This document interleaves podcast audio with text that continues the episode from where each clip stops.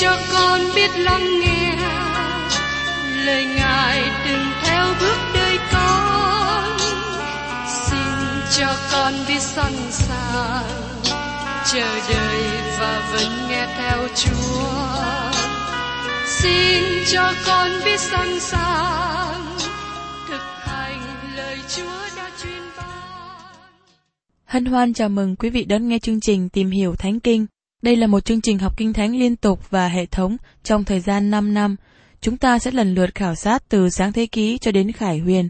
Mục sư tiến sĩ Mcky là người được Chúa dùng để sáng lập và thực hiện chương trình này.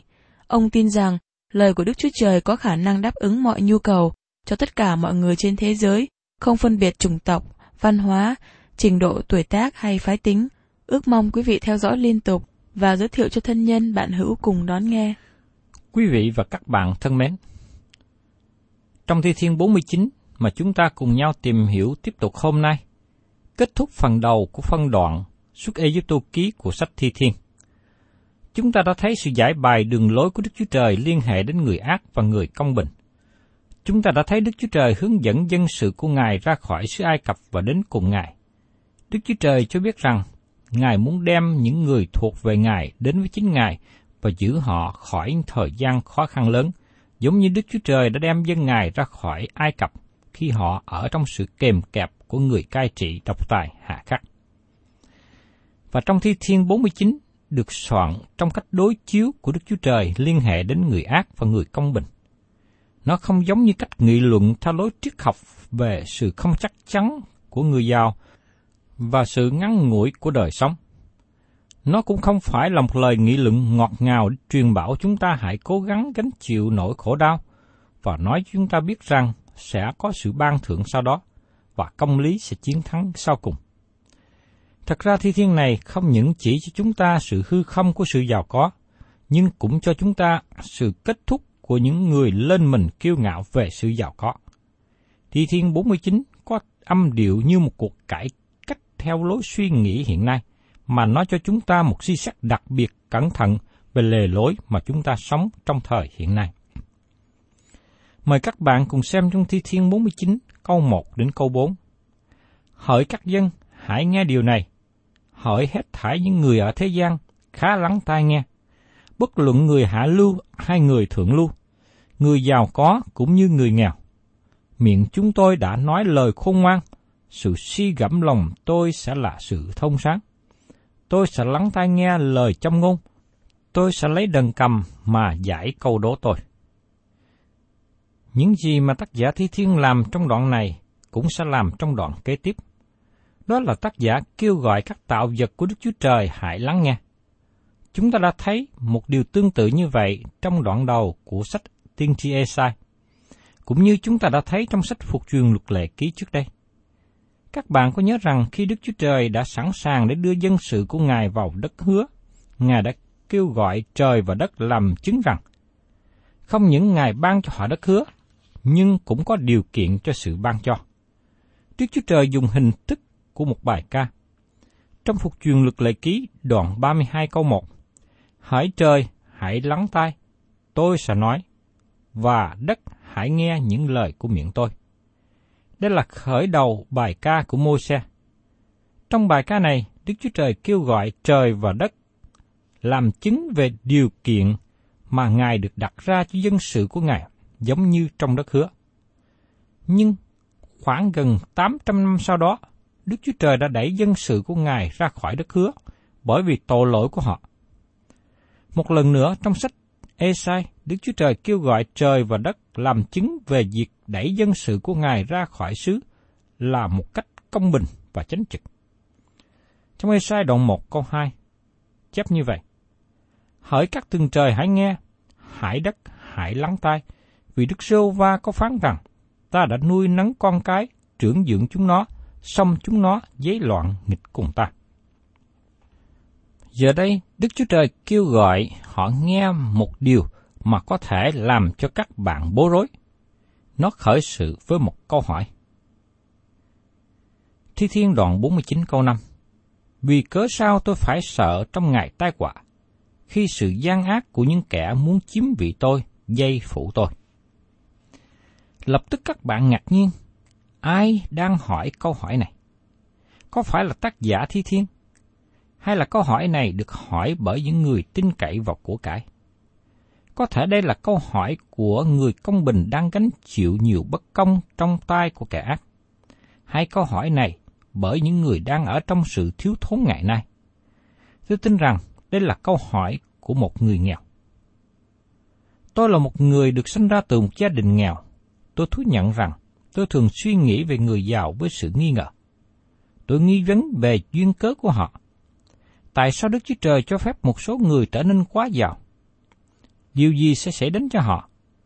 Tại sao họ thoát khỏi hậu quả của điều ác và hình như không gặp khó khăn gì như những người khác? Xin các bạn hãy lắng nghe tác giả thi thiên này nói về đề tài người giàu. Trong thi thiên đoạn 49, câu 6 đến câu 7. Chúng nó nhờ cậy nơi tài sản mình, phô trương của cải dư vật mình. Chẳng có người nào chuộc anh em mình, hoặc đóng giá chuộc người nơi Đức Chúa Trời. Bất kể người giàu có đến cỡ nào, người ấy vẫn không mua được sự cứu rỗi. Nếu người ấy và tôi đến tiệm để mua sự cứu rỗi, tôi không có tiền để mua sự cứu rỗi. Còn người giàu có nhiều tiền cũng không thể mua được. Chúng ta đều giống nhau. Người giàu không có sự cứu rỗi khi người giàu bị lừa dối theo lối suy nghĩ rằng ông có thể dùng tiền để mua, hay làm một việc gì đó để đạt được sự cứu rỗi. Và trong sách Roma đoạn 4, câu 4, câu 5 nói rằng, Và đối với kẻ làm việc thì tiền công không kể là ơn, nhưng kể là nợ. Còn kẻ chẳng làm việc chi hết, nhưng tính đấng xưng người có tội là công bình, thì đức tin của kẻ ấy kể là công bình cho mình. Giờ đây, chúng ta đến một phần tạm nghỉ. Trong Thi Thiên đoạn 49 câu 8 câu 9 Hầu cho người được sống mãi mãi, chẳng hề thấy sự hư nát. Vì giá chuột mạng sống họ thật quá mắc, người không thể làm được đến đời đời. Người giàu không đủ tiền để mua sự cứu rỗi của họ, và không một người nào có đủ tiền để mua sự cứu rỗi cho mình. Người giàu cũng sẽ chết giống như bao nhiêu người khác. Tôi nghĩ rằng căn cứ vào thi thiên này, Chúa Giêsu đã nói về ẩn dụ của người giàu và Lazarus như được ký thuật trong sách Luca đoạn 16, câu 19 đến 31. Không một người nào, bất kể họ giàu đến đâu, có thể mua sự cứu chuộc, mua sự cứu rỗi cho linh hồn mình, hay cho linh hồn người khác, để có được sự sống đời đời. Không một người nào có thể dùng tiền để mua sự cứu rỗi được. Và trong Thi Thiên đoạn 49 câu 10, vì người thấy người khôn ngoan chết, kẻ điên cuồng và người ngu dại cũng chết như nhau, để lại tài sản mình cho kẻ khác. Tôi không màng các bạn là ai và giàu đến mức nào. Một ngày sẽ đến, các bạn sẽ chết và để lại mọi tài sản mình cho người khác. Các bạn có thể đem tiền bạc, vàng và châu báu của các bạn chứa trong tủ sắt hay chôn dưới đất và nói rằng, đây là tài sản giàu có của tôi không một ai có thể lấy nó khỏi tôi. Có thể các bạn nói đúng, không một ai có thể lấy tài sản của các bạn khỏi các bạn. Nhưng có một đấng có thể lấy mạng sống của các bạn khỏi tài sản. Đấng ấy là Chúa. Một ngày sẽ đến, khi sự chết gõ cửa nhà các bạn. Lúc đó các bạn sẽ trở nên người nghèo như mọi người khác. Có khi một số thân nhân của người chết chôn kèm theo quan tài một số vàng, hay đốt vàng bạc để gửi theo người chết, nhưng người chết không thể xài được.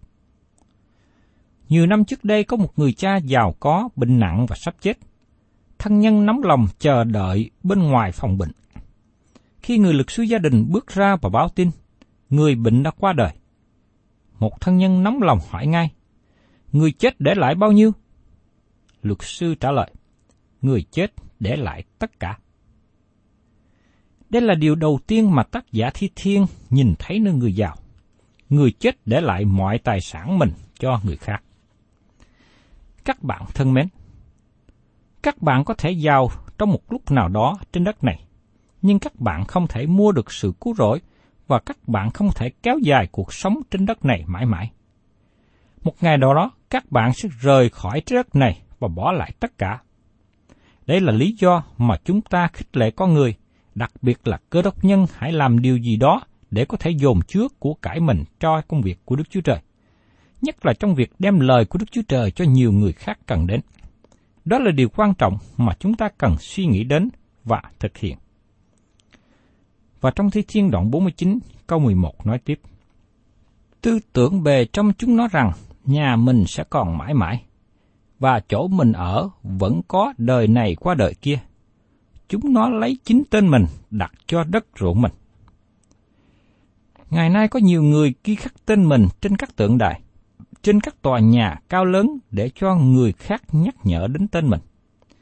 Xin các bạn lưu ý rằng, khi cố gắng xây dựng tên các bạn trên đất chẳng có ý nghĩa gì bao nhiêu. Có thể người ta còn nhớ và nhắc đến các bạn trong một lúc nào đó, nhưng sau đó rồi họ cũng quên đi. Hoặc có khi ảnh hưởng ngược lại. Tên của các bạn, tên của các tượng đài cao kia khi được nhắc lại, người đời không còn ghi nhớ đến điều tốt, nhưng họ nhớ đến tội ác của một thời đã qua trước đây.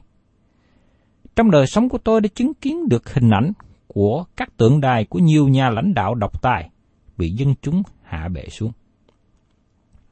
Và trong Thi Thiên đoạn 49 câu 12 đến 13. Nhưng loài người giàu được sang trọng chẳng còn mãi. Nó giống như thú vật phải hư mất. Con đường này mà chúng nó đã theo, ấy là sự ngu dại của chúng nó. Dầu vậy, những kẻ đến sau lại ưng lời luận của họ. Có người từng giữ địa vị và chức vụ cao, nhưng rồi sau đó cũng xuống đến phần nộ. Con người được nắng ra bởi đất rồi cũng trở về với bụi đất giống như bao nhiêu người khác. Nhưng một điều rất tiếc là người đi sau lại rơi vào thất bại của người đã đi trước. Tôi mong rằng các bạn nghe lời thi thiên này làm cho các bạn tỉnh thức trong đường hướng sai lầm của cuộc sống. Giờ đây chúng ta đến một tư tưởng lý thú ở trong Thi Thiên đoạn 49 câu 14. Chúng nó định xuống âm phủ như một bầy chiên. Sự chết sẽ chăn giữ chúng nó. Sáng ngày người ngay thẳng sẽ quản hạt chúng nó. Sự đẹp đẽ chúng nó bị tiêu diệt trong âm phủ. Hầu cho chúng nó chẳng còn nơi ở nào nữa. Thưa các bạn, từ ngữ âm phủ trong câu 14 này là Sio hay có nghĩa là thế giới của người chết. Người giàu giống như con chiên nhỏ bị đặt xuống âm phủ, sự chết sẽ chăn giữ chúng nó. Thật tương phản với những gì vua David đã nói. Đức Sô Va là đấng chăn giữ tôi. Ngài là sự sống. Và trong sách thơ văn thứ nhất đoạn 5 câu 12 nói rằng, Ai có Đức Chúa Con thì có sự sống, ai không có con Đức Chúa Trời thì không có sự sống. Người chăn chiên giả là sự chết, sự chết ăn nuốt họ. Đó là một điều lý thú để chú ý đến. Người chăn chiên nên nuôi chiên, nhưng tại đây, người chăn chiên ăn thịt chiên con của mình. Chúng ta được nói cho biết rằng, sự đẹp đẽ chúng nó sẽ bị tiêu diệt trong âm phủ, hầu cho chúng nó chẳng còn nơi ở nào nữa. Một người xài rất nhiều tiền, chi dùng rất nhiều tiền trong việc trang điểm, như đi vào các tiệm thẩm mỹ, mua đồ, son phấn. Họ trông thấy đẹp đẽ được vài năm, nhưng với trong phần mộ không có sự đẹp đẽ nào cả. Sự chết không có đẹp đẽ chi hết. Và Thi Thiên đoạn 49 câu 15 Nhưng Đức Chúa Trời sẽ chuộc linh hồn tôi khỏi quyền âm phủ, vì Ngài sẽ tiếp rước tôi. Cuối câu này có chữ Sela đánh dấu một điểm dừng lại. Vì thế xin các bạn hãy suy nghĩ đến những gì các bạn vừa nghe, vừa đọc.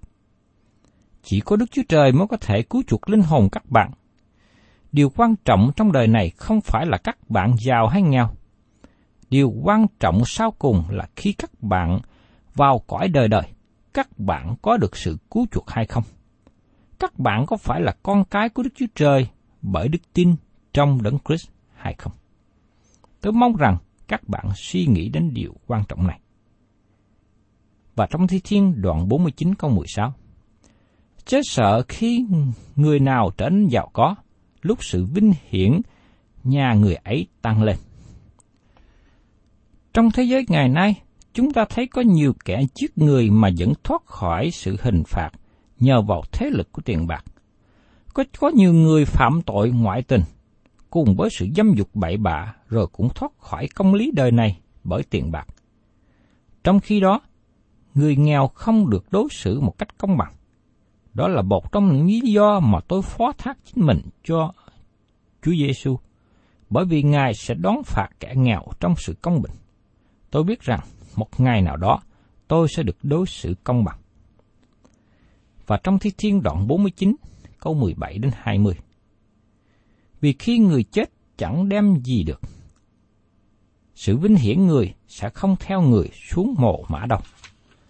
Dẫu cho đang lúc sống, người chúc phước cho linh hồn mình, và người ta sẽ khen ngợi mình nếu mình làm ích lợi cho mình.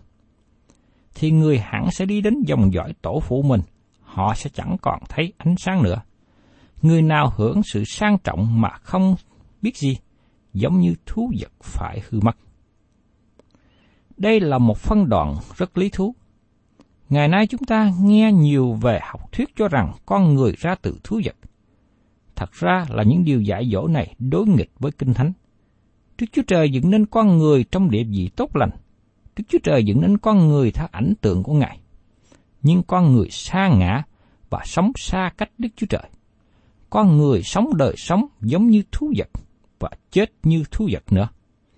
Con người không tiến quá để đi lên, nhưng con người tiến quá để đi xuống. Xu hướng của con người là đi xuống. Đó là một điều tự nhiên của đời này. Theo nhận xét của tôi, tất cả mọi điều đối nghịch với sự tiến hóa. Không có điều gì tự nó đi lên. Tất cả đều theo luật của trọng lượng và đi xuống. Luật của trọng lượng kéo mọi vật đi xuống. Không có đạo đức trong luật của trọng lượng. Tội ác đang kéo con người đi xuống. Các bạn thân mến, khi các bạn thấy người giàu có, xin các bạn đừng để điều đó làm bối rối các bạn. Và tiếp đến, xin mời các bạn cùng tìm hiểu về Thi Thiên 50. Đây là Thi Thiên nói về sự đoán xét. Thi Thiên 50 là Thi Thiên đầu tiên của Asap. Ông là một trong ba nhạc trưởng điều khiển ban nhạc trong đền thờ Đức Chúa Trời ở Jerusalem. Hai người nhạc trưởng kia là Henan và Ethan. Đây là một thi thiên lớn nói về sự đoán xét. Nó giải bài cho biết Đức Chúa Trời sẽ đến trong sự công bình để đoán xét dân sự của Ngài và đoán xét người ác. Mời các bạn cùng xem trong Thi Thiên đoạn 50, câu 1 đến câu 3. Đấng quyền năng là Đức Chúa Trời, là Đức Sô Va đã phán và gọi thiên hạ từ hướng mặt trời mọc cho đến mặt trời lặn. Từ Siôn, tốt đẹp toàn vẹn, Đức Chúa Trời đã sáng chói ra. Đức Chúa Trời chúng tôi đến, không nín lặng đâu. Trước mặt Ngài có đám lửa cháy thiêu, chung quanh Ngài một trận bão dữ dội. Mở đầu thi thiên này nói với một lời công bố rằng Đức Chúa Trời quyền năng sẽ đến. Đó là một hy vọng vinh hiển cho con cái Đức Chúa Trời. một ngày sẽ đến, chúng ta sẽ thấy Chúa của mình. Đó là sự trông mong của tất cả những người tin nhận Chúa Giêsu. Và trong Thi Thiên đoạn 50 câu 4 Các tầng trời trên cao và đất ở dưới đặng đón xét dân sự Ngài. Khi Đức Chúa Trời sẵn sàng cho sự xét đoán, Ngài muốn có nhiều người chứng kiến tại đó. Ngài là đấng công bình trong tất cả công việc làm. Và Chúa nói tiếp trong Thi Thiên đoạn 50 câu 5. Hãy nhóm lại cùng ta, các người thánh ta, là những người đã dùng của lễ lập giao ước cùng ta. Các thánh đồ đã lập giao ước với Đức Chúa Trời bởi của lễ của những người Do Thái dâng lên, tức là con cái Israel. Và trong Thi Thiên đoạn 50 câu 6, các tầng trời đã sẽ rao truyền sự công bình Ngài, vì chính Đức Chúa Trời là quan xét. Chính Chúa Giêsu Christ sẽ trở thành quan xét, như được chép ở trong sách Giăng đoạn 5 câu 20. Cha cũng chẳng đoán xét ai hết, nhưng cha đã trao trọn quyền đón xét của con. Và mời các bạn cùng xem trong Thi Thiên đoạn 50 câu 7. Hỡi dân ta, hãy nghe, ta sẽ nói. Hỡi Israel, hãy nghe, ta sẽ làm chứng nghịch ngươi. Ta là Đức Chúa Trời, tức là Đức Chúa Trời ngươi. Nếu các bạn đã sống ở Jerusalem khi đền thờ Đức Chúa Trời còn ở đó và dân chúng đến thờ phượng Ngài, có lẽ các bạn sẽ hỏi, Lại Chúa, Ngài có đón xét dân sự Ngài không? Họ là những người đến đây thờ phượng Ngài thường xuyên, họ bận rộn với công tác thờ phượng Ngài. Sự thờ phượng của dân sự Đức Chúa Trời ngày trước ở Jerusalem cũng giống như việc chúng ta thờ phượng Chúa trong hội thánh địa phương hiện nay. Chỉ nhiên việc đến nhà thờ để thờ phượng Chúa là điều quan trọng. Nhưng điều cần cần phải làm cho chắc, đó là phải có mối tương giao với Đức Chúa Trời qua Chúa Giêsu Christ. Nếu chúng ta thờ phượng chỉ bằng hình thức, thì không có hữu ích gì hết.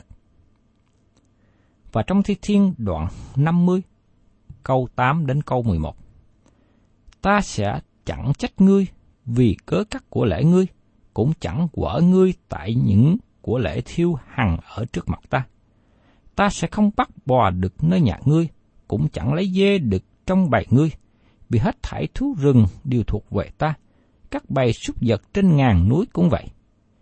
Ta biết hết các chim của núi, mọi vật hai động trong đồng ruộng thuộc về ta. Xin chúng ta đừng nghĩ rằng, khi dân của lễ cho Đức Chúa Trời là cho Đức Chúa Trời một điều gì đó. Lời của tiên tri Jeremy nhắc nhở chúng ta ở trong Jeremy đoạn 7 câu 23 và 24. Vì khi ta đem tổ phụ các ngươi ra khỏi đất Egypto, ta chẳng hề phán và chẳng hề truyền mạng lệnh gì về của lễ thiêu và các của lễ. Nhưng này là mạng lệnh ta truyền dạy họ. Hãy nghe tiếng ta, thì ta sẽ làm Đức Chúa Trời các ngươi, các ngươi sẽ làm dân ta. Hãy đi theo đường cả lối ta dạy cho, để các ngươi được phước. Nhưng họ chẳng nghe, và chẳng ghé tai vào, cứ bước theo trong mua của mình, theo sự cứng cỏi của lòng mình, thịt lùi chẳng bước tới. Và trong sách tiên tri Mi-chê đoạn 6, câu 6 câu 8 cũng nói một lời tương tự.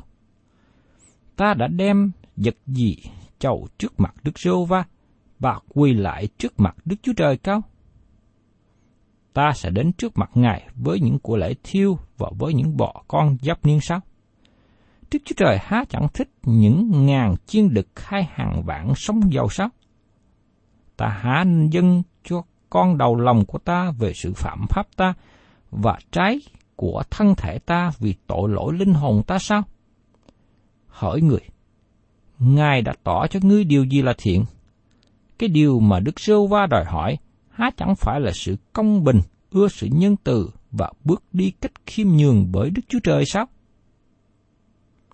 Thưa các bạn, đây là điều mà chúng ta cần phải lưu ý. Chúng ta đến với Đức Chúa Trời, đừng có tin cậy vào của lễ dân, nhưng chúng ta hãy biết rằng Chúa nhìn thấy tấm lòng của chúng ta đến cùng Ngài. Chúng ta phải có một cái tâm tình chân thật khi chúng ta đến ở trong sự thờ phượng Đức Chúa Trời. Và trong Thi Thiên đoạn 50, câu 12 đến 14. Nếu ta đói, ta chẳng nói cho ngươi hay, vì thế gian và muôn vật ở trong thế gian đều thuộc về ta. Ta há có ăn thịt bò đực hay là uống huyết dê đực sao? Hãy dâng sự cảm tạ làm của lễ cho Đức Chúa Trời và trả sự hứa nguyện ngươi cho đấng chỉ cao. Xin các bạn nhớ rằng, Đức Chúa Trời là đấng tạo hóa. Ngài có tất cả mọi sự. Ngài không hề đói và không cần ăn như cách mà con người suy nghĩ. Và trong Thi Thiên, đoạn 50, câu 15. Trong ngày gian trưng, hãy kêu cầu cùng ta, ta sẽ giải cứu ngươi và ngươi sẽ ngợi khen ta. Đức Chúa Trời kêu gọi dân sự của Ngài đến cùng Ngài, nhưng Ngài sẽ đoán xét kẻ làm ác. Đức Chúa Trời không có ý định bỏ việc đoán xét tội lỗi, ngoại trừ người tội lỗi biết ăn năn sự vi phạm của mình.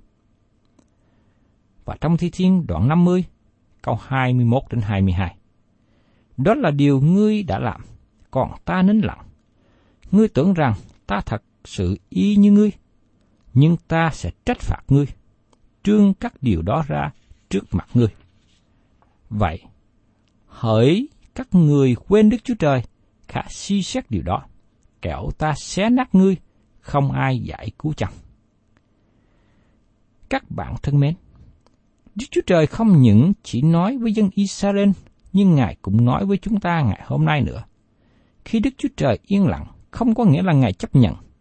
Sẽ có một ngày đến, Đức Chúa Trời nói, nhưng ta sẽ trách phạt ngươi, trương các điều đó ra trước mặt ngươi.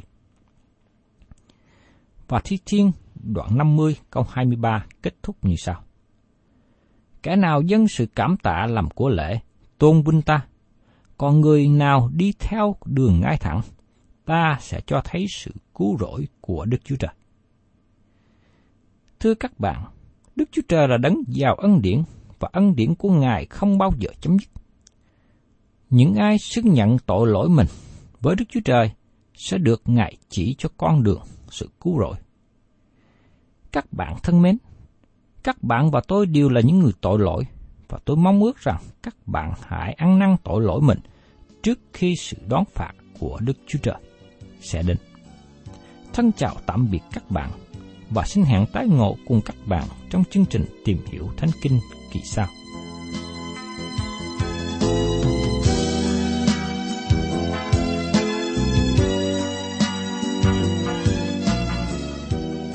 Cảm ơn quý vị đã đón nghe chương trình Tìm hiểu Thánh Kinh.